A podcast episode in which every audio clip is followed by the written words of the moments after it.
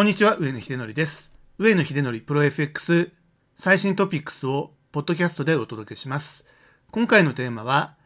いよいよ臨戦態勢に想定される FOMC の声明文及びパウエル FRB 議長の発言とその後の値動きについてということになります。FOMC というのはですね、年に8回行われるんですが、今回1月の26日に結果発表される会合は初回ということになります。あと7回残ってるわけですね。この7回の中で、まあ、利上げは行いますということを明言してます。それから QT、量的緩和の引き締めも行うということを明言していると。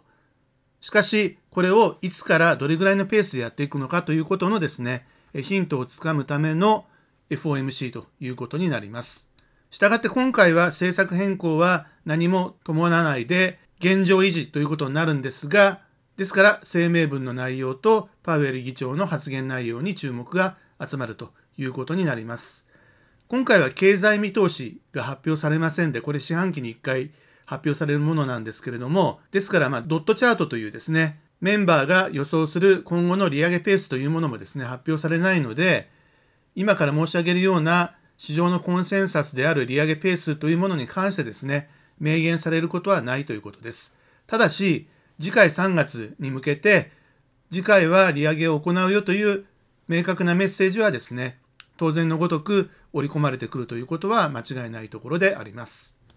市場が予測する2022年の利上げペースについてということなんですけれども、3月、6月、9月、12月に0.25%ずつ利上げをするというのがですね、まあ、これが一番ベーシックなコンセンサスで、さらにインフレ対策をですね、強化してくるということであるとすれば、3月の利上げの時に0.25%ではなくて0.5%という大幅利上げを行うという、ちょっと今までの伝統的な手法とは違うやり方で利上げをしてくる可能性があるよということで、大体この辺に集約されるんではないかなというふうには思っております。もちろん効果が出なければもっと強力な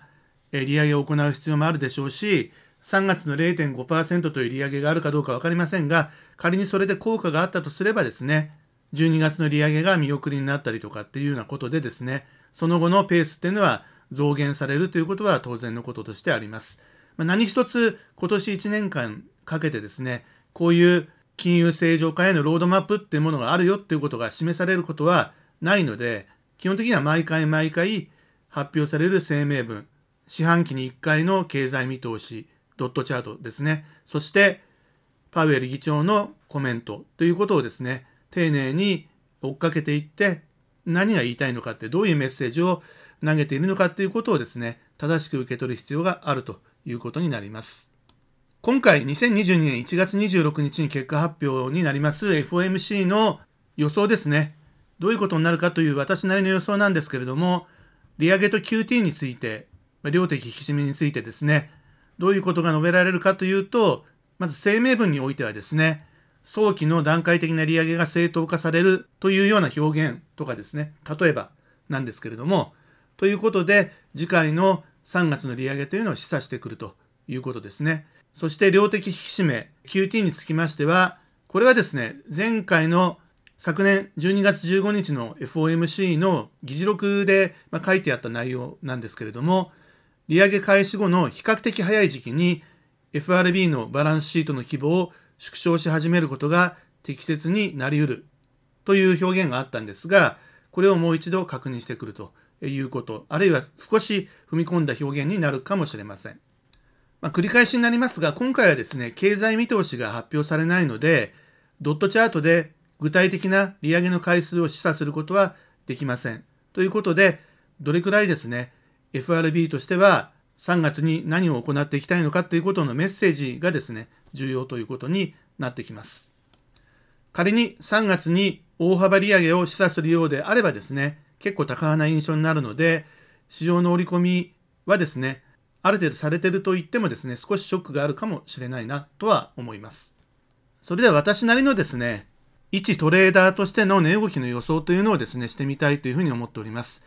日本時間で全部言いますけれども、まず、ステップ1としてはですね、28時に声明文が発表になるということなんですけれども、当然この内容というのはですね、高派な内容だっていうことはですね、一目見てわかるということなので、この時点で待ち構えていて、ドルが急騰して株価が急落するというような初期反応は見せると思います。しかし、声明文といってもそんなに長い文章ではないですから、市場参加者がですね、読み終わった後にどうなるかというと、あ、これは想定の範囲内の高派であるなということが改めて分かりまして、ここからですね、上がった分のドルは急反落、そして株価は急反発していくんではないかなというふうに思ってます。そして、ステップ3ですね。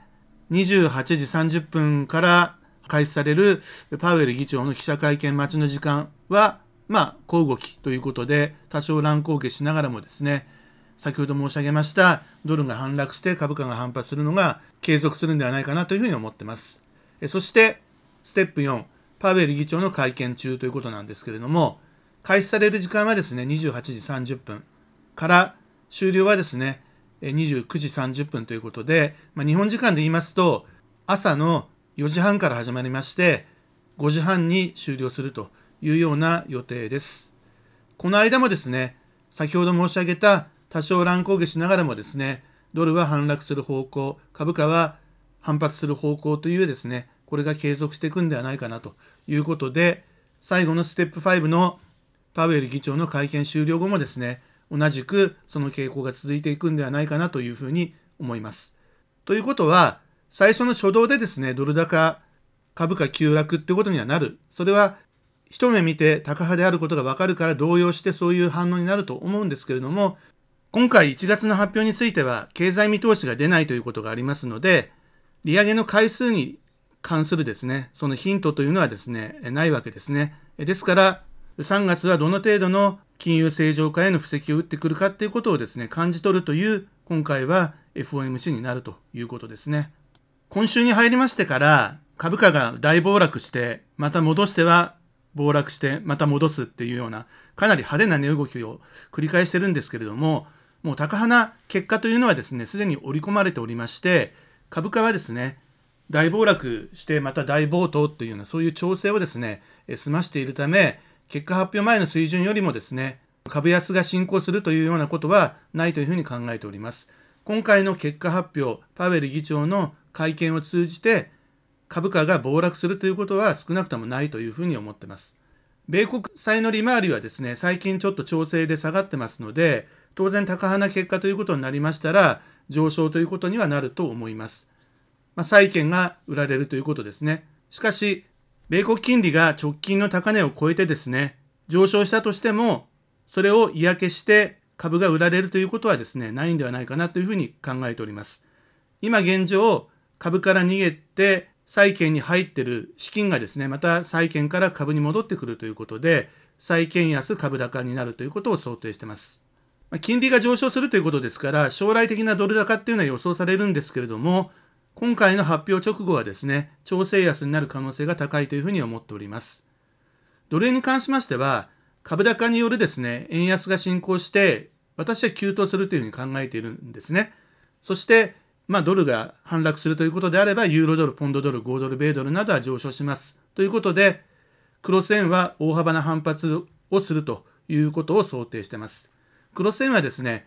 直近の株価の暴落でかなり下げてますから、株価が反発すればクロス円も反発すると。まあ、こういう理屈ですね。